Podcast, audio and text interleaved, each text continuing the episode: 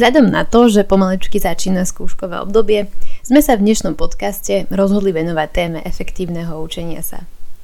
Moje meno je Zuzana a som z poradenského centra Univerzity Pavla Jozefa Šafárika v Košiciach. Vy počúvate podcast Unipokec.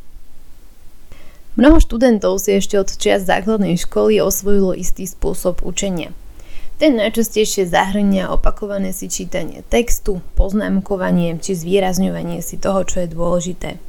Je toto však naozaj efektívne?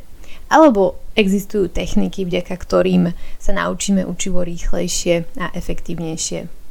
Aj na tieto otázky nám dnes odpovie naša hostka, docentka Adriana Boleková z Lekárskej fakulty, ktorá aktuálne pôsobí na Ústave anatómie a zároveň vedie projekt ktorom sa venuje téme efektívneho učenia sa.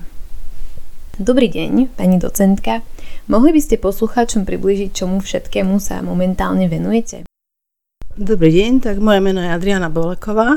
Ja pôsobím na Univerzite Pavla Jozefa Šafarika na Lekárskej fakulte už skoro 30 rokov. Mojím predmetom je anatómia.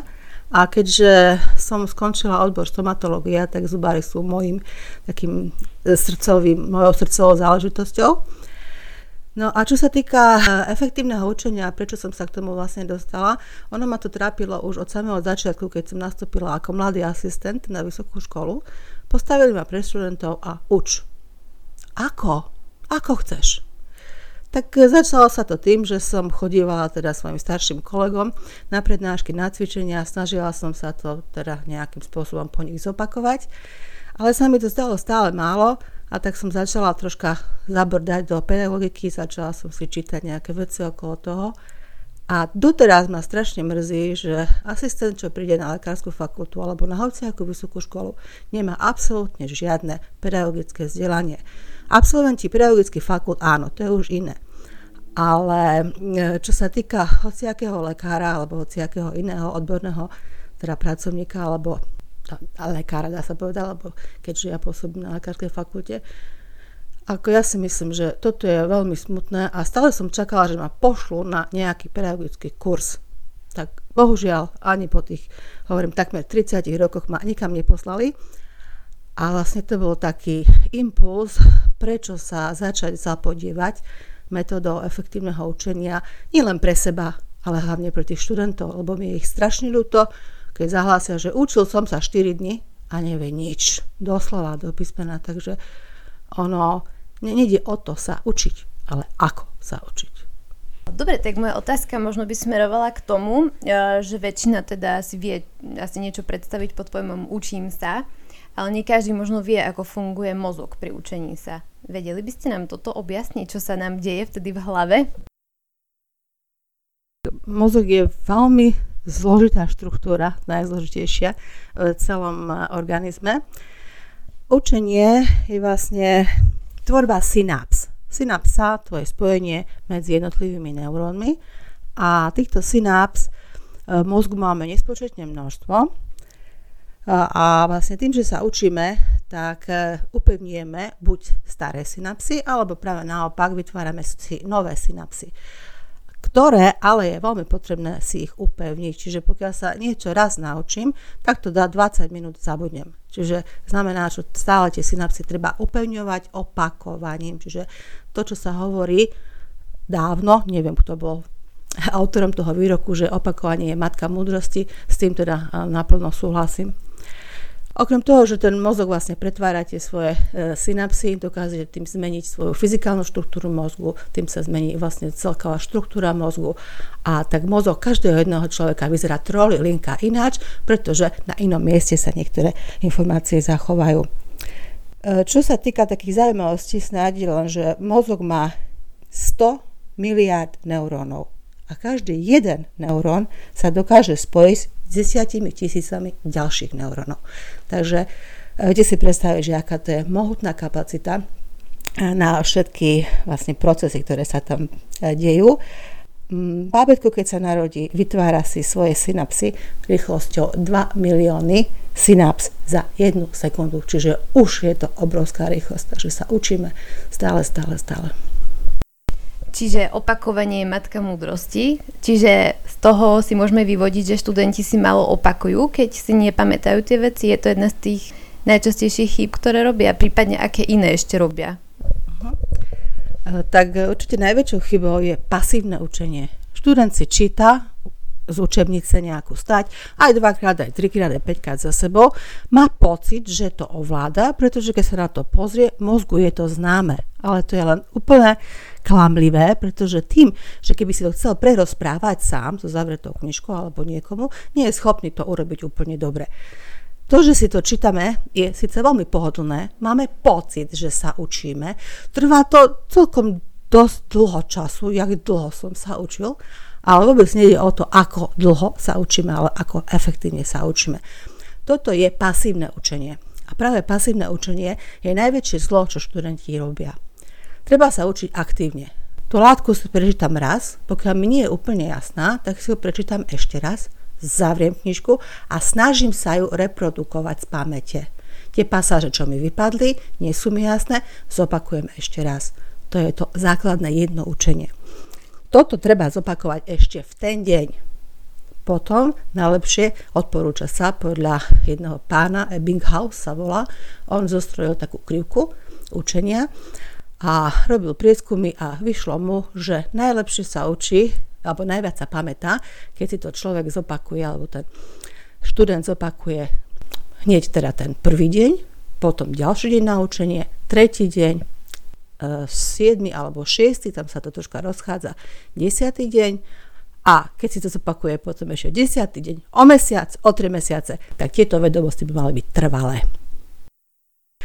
Takže to by bola taká jedna chyba, to pasívne učenie. Potom ďalšie chyby môžu byť v tom, že študent sa síce učí, ale je nesústredený. Čiže myšlienky mu odbiehajú kade tade, čiže nie je schopný sa v tej chvíli sústrediť na tú prácu, ktorú má.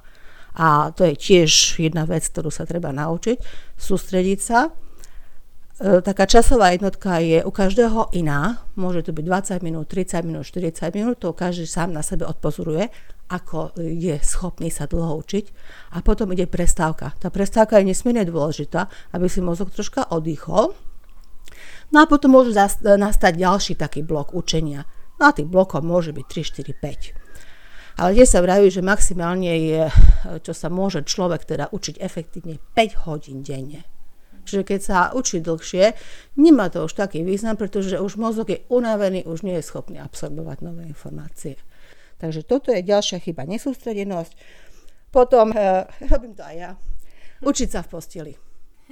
Toto úplne by sa malo zakázať, pretože tým, že vlezieme do postele, náš mozog zaregistruje iné signály, treba odpočívať, treba teda začína buď to telo unavenejšie, unavenejšie, mozog nebude pracovať tak, ako by mal, čiže posteli teda by sa nemalo učiť. Akože ja rozumiem tomu, že pokiaľ má internáte každý jeden, jednu svoju postiel na maličkej izbietke, že ťažko, ale odporúča sa teda určite, že sa neučiť v posteli, že nejde si nájsť nejaký tichý kútik.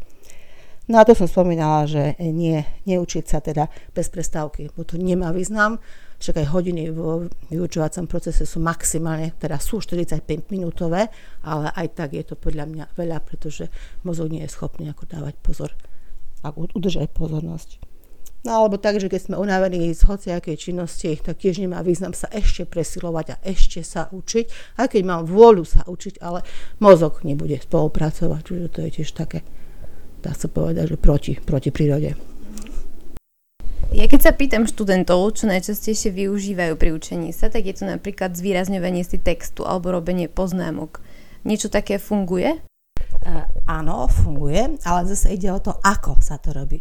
Pokiaľ si študent zoberie skripta a začne si vyškrtávať vetu za vetou, až má jeden zelený alebo oranžový text, tak určite to nemá žiaden význam. Treba si vyškrtávať len tie základné slova, totiž to každý text je urobený z tých kľúčových slov, a z nejakých slov, ktoré doplňujú tie kľúčové slova, aby vznikla zrozumiteľná veta. Ale pokiaľ to študent má raz načítané, vie, o čom to je, čiže stačí len, ale naozaj len kľúčové slova, zo pár základných slov si počkotnúť, alebo môže, pokiaľ chce, využiť aj viacero farieb, teraz, ja neviem, nadpisy jednofarbou, niečo pod, ale samozrejme tá hierarchia tých farbičiek musí byť zachovalá, že nie si jak, jak sa mi zapáči, tak si začnem zvýrazňovať, ale aby to malo svoju logiku. Takže zvýrazňovanie áno, ale zase nie úplne bláznivo. A to druhé ste spomínali? Poznámky, robenie poznámky. Eh, no, záleží od toho, kde si tie človek poznámky robí, ako si tie poznámky robí. A v podstate je to to isté, ako keď si zvýrazňuje, pretože si napíšete základné kľúčové body, podľa ktorého sa potom bude orientovať a nemusí potom prácne čítať celý text. Čiže to dá sa povedať taký ekvivalent toho. Zase iná téma sú poznámky na prednáškach. My to robíme tak na našom ústave už dlho, že my prednášky dávame na portál, čiže študent prednášku má k dispozícii už pred jej skutočným uskutočnením. Môže si ju vytlačiť, alebo si zobrať so sebou notebook alebo tablet a tam si môže do toho robiť poznámky a vpisovať. Čiže ide o to, že nemusí sústrediť pozornosť na opisovanie, môže sa sústrediť plne na prednášku, pretože ju už má, iba keď si myslí, že niečo treba, tak si to niečo treba ako dá dopísať. E, dlho sme bojovali s tým, či dať alebo nedať prednášky na portál, pretože na jednej strane sme sa obávali toho, že študenti nebudú chodiť na prednášky, pokiaľ tie prednášky budú mať k dispozícii. Nestalo sa tak, chodia na prednášky, pretože stále ten slovný doprovod, nejaké zaujímavosti, nejaké klinické príklady, e, niečo z praxe, niečo, ja neviem, z minulých rokov, ako stále je to lepšie, a zapamätajú si nejaké bizarnosti, nejaké pikošky alebo niečo, čo sa na prednáške povie, čo isté, že sa nenapíše do prednášky alebo e, do textov, pokiaľ sú niekde na internete alebo na portáli u nás. E, takže v tomto prípade si poznámky môžu písať, ale len fakt, že keď oni si myslia, že niečo potrebujú, pretože všetko majú. Hej? Čiže e, na našich prednáškach si písať poznámky nemusia. Uh-huh. Ale to akože účelovo. Mňa ešte k tej téme efektívneho učenia napadá, veľmi sa často spomínala téma učenia sa podľa zmyslových preferencií, že niekomu vyhovuje viac počúvať, niekomu čítať, niekomu robiť a popri tom sa učiť, alebo týmto spôsobom sa učiť.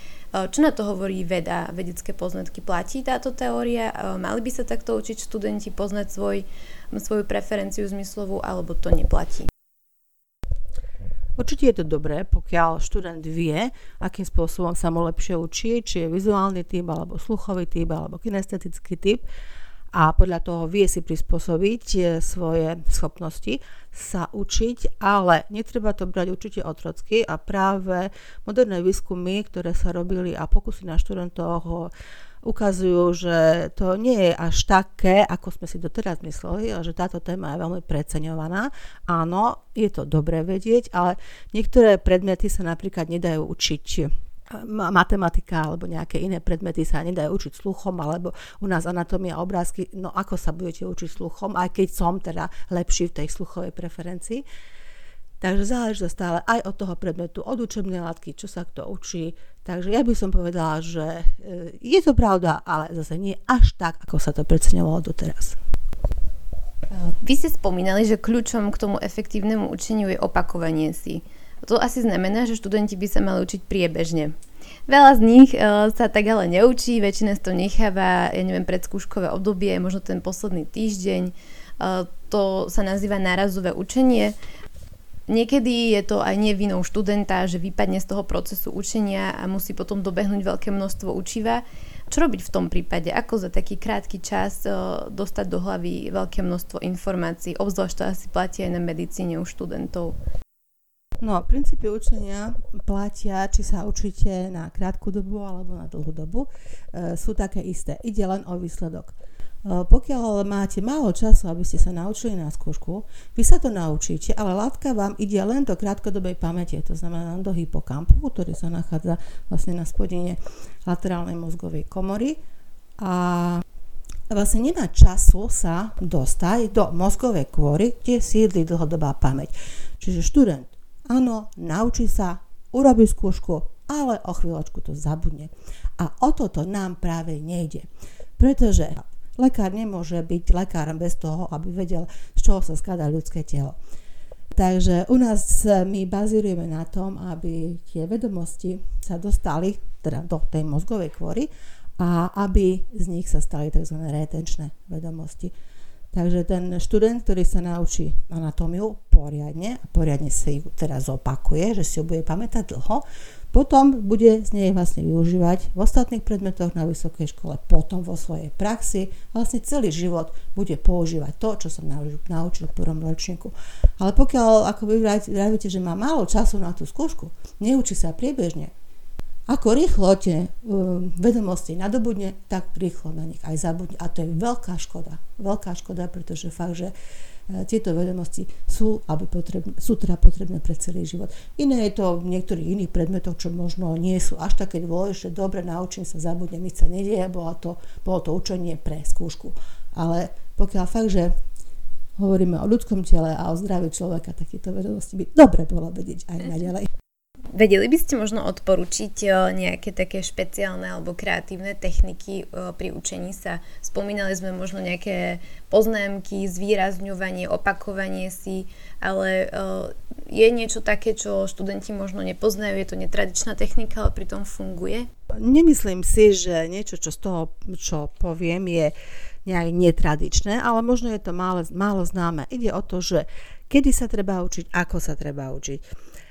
Eh, keď je človek unavený, alebo keď je ten študent unavený, samozrejme, že veľmi ťažko sa eh, bude učiť. Že treba vlastne počkať na tú správnu chvíľu, kedy bude odpočinutý, môže si pred učením pozrieť nejakú zábavnú reláciu, aby bol dobre naladený, aby tie stresové hormóny boli čo najnižšie respektíve existuje, existuje dva druhy stresu, eustres a distres. Eustres, ktorý nás pozbudzuje k tomu, aby sme sa učili alebo aby, aby sme vyprodukovali nejaké výkony. No, ten distres, veru, ten, ten, ten je e, vôbec nie kamarát, pretože ten nás presvedčí o tom, aký my sme hlúpi, že my všetko nevieme, nezvládneme a tak ďalej. Čiže do, do toho stavu určite sa snažiť nedostať. Takže aby sme boli dobre naladení, myslím, že to je úplne, keď niečo chcem robiť, robiť to s láskou. Dobre, ako sa mám učiť niečo, čo ma vôbec nezaujíma.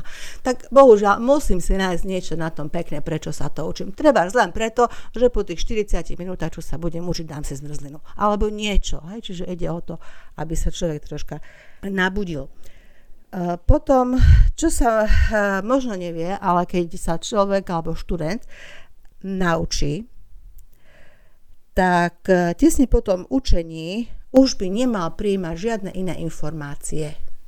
To znamená, nemal by pozerať televízor, nemal by čítať noviny, nemal by počúvať rádio.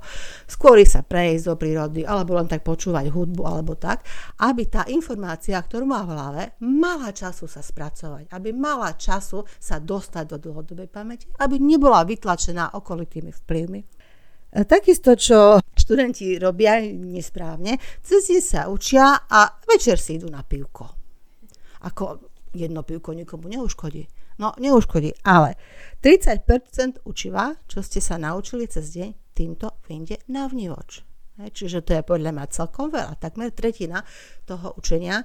Takže keď sa učíme, tak zoberieme si, ja neviem, dva týždne, len sa učím, nepijem alkohol. Hej? Lebo Áno, nie že zabíja mozgové bunky, ale má teda e, oslabujúcu funkciu na pamätanie si.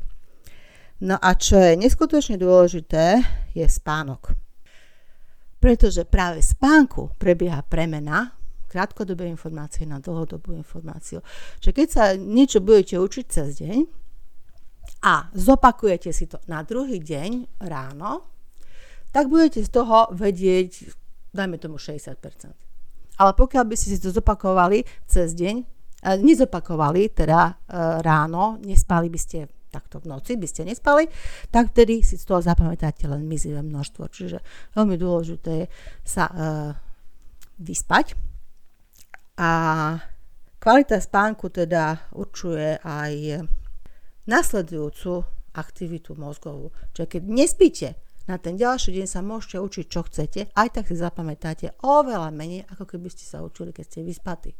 Pokiaľ sa neučíte dva dní, tak ešte raz sa to zdupluje. Čiže e, keby ste sa neučili, dobre, učite sa v noci, ale keď sa učíte v noci, tie vedomosti nemajú kedy sa upevniť. Čiže to je také dosť málo efektívne učiť sa v noci bez toho, aby som sa potom vyspal.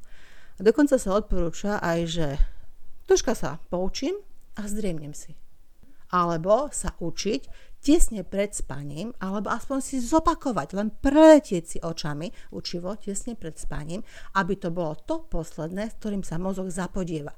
A celú noc si to môže krásne triediť, ukladať, zobudíte sa a viete viacej, ako ste sa naučili, e, akože e, ten, ten večer predtým. Takže e, spánok určite nepreceňovať.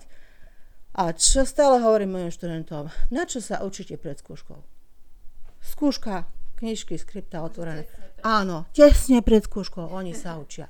Na čo to robíte? Čo ste sa učili predtým dva týždne, teraz ste narýchlo získané vedomosti vytesnia z vašej pamäte. Budete vedieť tú otázku, možno ju vyťahnete, ale tie ostatné už o to menej, pretože nebudú mať vlastne šancu tam ostať a čakať na svoju príležitosť. Čiže toto tiež nie je dobré. A nespať pred skúškou, to je úplne hazard. Hazard ísť na skúšku. Premostím vlastne k tomu, že či sa učí cez deň alebo v noci a, a kedy to vlastne nefunguje. E, pýta sa vlastne študentka, že uh, ako sa učí cez deň, keď uh, ona sa dokáže učiť len noci, ale časovo potrebuje využiť celý deň. Vedeli by ste poradiť? No, neveľmi tomu rozumiem, že keď sa učí v noci a ešte chce fungovať aj celý deň, kedy chce spať? No, takže ide o to, že dobre, ako nevylučujem, každý sme nejaký iný. Je možné naozaj áno, že ona sa dokáže učiť len v noci. Áno, že potom niekto obeda spí, aby tie informácie mali času sa uložiť v tej pamäti. Hej? Alebo možno je to, že preto sa jej v noci lepšie učí, lebo je ticho, kľud, niečo nerozptýľuje a tak ďalej. Takže zase v tom prípade možno treba si nejaký iný stereotyp na učenie zistiť, urobiť. Ja neviem, sadnúť do nejakého kutika, dať si sluchatka na uši, povedať okoliu, učím sa, nerušte ma, tých 40 minút vydržia bez vás, aby takisto nedať sa vyrušovať ničím. Ani napríklad, že kuknem sa na mobil nekuknem sa, pretože jedno kuknutie to je síce len zo pár sekúnd, ale mozog, kým sa preorientuje na to kuknutie a potom preorientuje naspäť na učenie, že to už sa počíta na minúty. Takže zo sekundového kuknutia máte minútovú stratu, takže toto určite nie. Musíte vydržať, no nepozrieš a hotovo. Sú na to apky, ktoré, ktoré pomáhajú vlastne, alebo si viete zablokovať sociálne siete alebo no, telefón, takže toto môžu študenti využiť. Mala som ešte, aha, jednu otázku, čo sa týka pitia kávy, napríklad niektorí študenti pijú litre kávy, pomáha to, alebo tabletky na nejaké, ja neviem, podporu uh, fungovania mozgu. Súhlasíte s tým, alebo striedmo, alebo ako, ako využívať, príjmať tekutiny a potraviny uh, a jedlo v procese učenia sa? Príjmať uh, niečo, uh, je dobré v tých prestávkach, keď sa učíte, teda keď máte vymedzených 20, 30, 40, ja už neviem, aký interval učenia, tak e, v tej prestávke si práve dáte niečo. Môže to byť aj akože odmena. Už som spomínala, že keď nejaký predmet vám nesedí, ale musíte sa učiť, no tak si dám nejakú odmenu.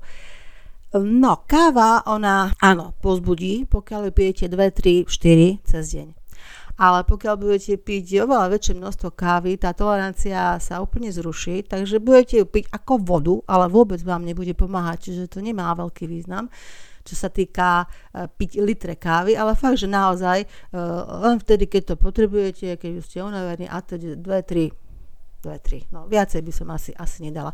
No a čo sa týka tabletiek, ako s týmto vôbec nemám skúsenosti. Túto parketu uh, majú kolegovia v Martine, ktorí robia podobnú problematiku, takže uvidíme, čo, čo bude, aký výsledok oni prinesú.